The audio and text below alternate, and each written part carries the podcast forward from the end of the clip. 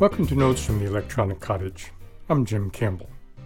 The Republic has survived, for now at least, but all Americans had some very anxious hours on January 6, 2021. It will probably take a good while to sort out all the causes, intents, and actions from that day and the days leading up to it, not to mention the longer term effects of what took place in the nation's capital that day capital spelled with an A, and, much more distressingly, capital spelled with an O. One effect was that major tech platforms shut down accounts for Donald Trump, Rudy Giuliani, Sidney Powell, and a raft of others who the major tech platforms, such as Google, Twitter, and Facebook, found to be fomenting violence. Not surprisingly, this led to howls about people's First Amendment rights being violated by non elected private monopolistic companies. Meanwhile, Josh Hawley, one of the chief architects of the strange and, as it turned out, horrendous events of January 6th, was notified that a book contract he had with a major publisher was being canceled. His reaction? A screed alleging his First Amendment rights had been violated by a private publisher.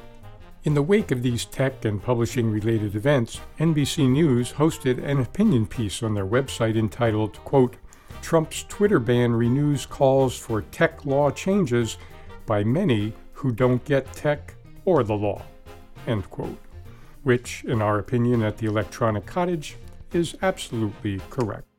So, in hopes of keeping Electronic Cottage listeners out of both of those groups, those who don't get tech and those who don't get the law, let's begin today to reflect on and hopefully better understand just what's going on in this food fight of claims and counterclaims about what freedom of speech means online and what it doesn't. We might as well start at the beginning with the Constitution, since that's what the gang, we do not use that term affectionately in this context, the gang that overran the Capitol building claimed to be supporting.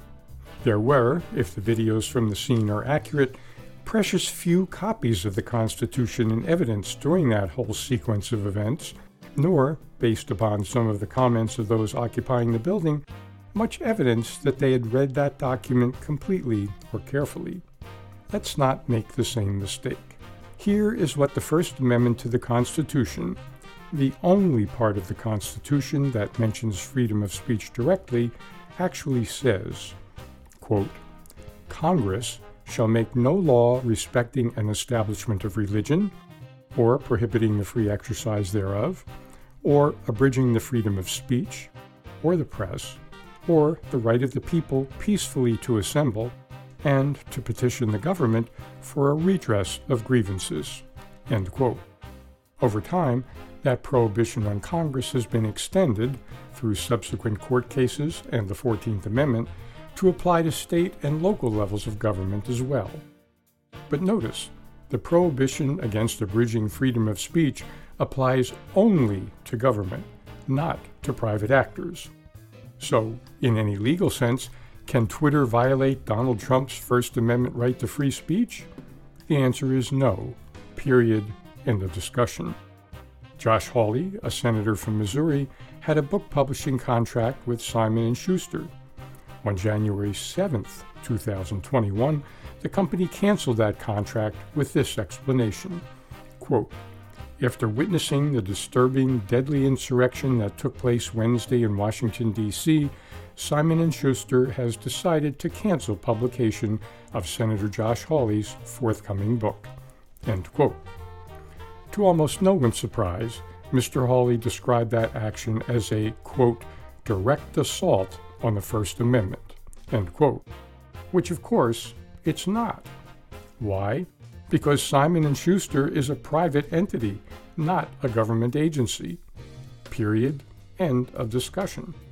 Was Simon & Schuster's decision a good one? Was it fair? Was it fair for Twitter to remove Mr. Trump's lifeblood, his Twitter account? Those are questions that all sorts of folks can and do have opinions about, and that is fine. What those opinions do not have anything to do with, however, is the legality of those companies' behavior under the First Amendment to the Constitution. Period. End of discussion. Some folks point out that even though Twitter or Facebook or Google or whatever giant web company you want to name are not officially government organizations, they can have as much impact, and often more impact, than actual governments. No argument about that here. It's the next step that trips a lot of folks up when they claim that these tech outfits are so powerful, government should regulate them. And here's where we get waist deep in the big muddy. Let's say that government should regulate the big tech companies. Regulate in what way? That they should have to transmit anyone's opinion who wants to express an opinion, no matter how reprehensible the companies might find that opinion? What about the company's First Amendment rights not to be coerced by the government into transmitting speech that they don't find true or acceptable or adhering to societal norms or to the company's terms of service, the latter of which every user agrees to in order to be able to use the service.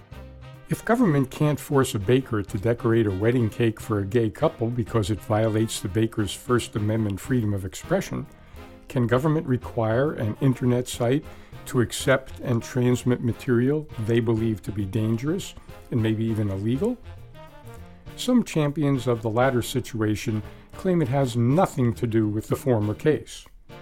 We're still searching for the legal distinction that they're trying to make, but without any success thus far. Wait a minute, wait a minute, you might say. An internet company that transmits information is not a bakery. It's not even like a bakery. It's more like a radio station or TV station or even a telephone company that sends information from one place to another. And the government regulates all of those companies.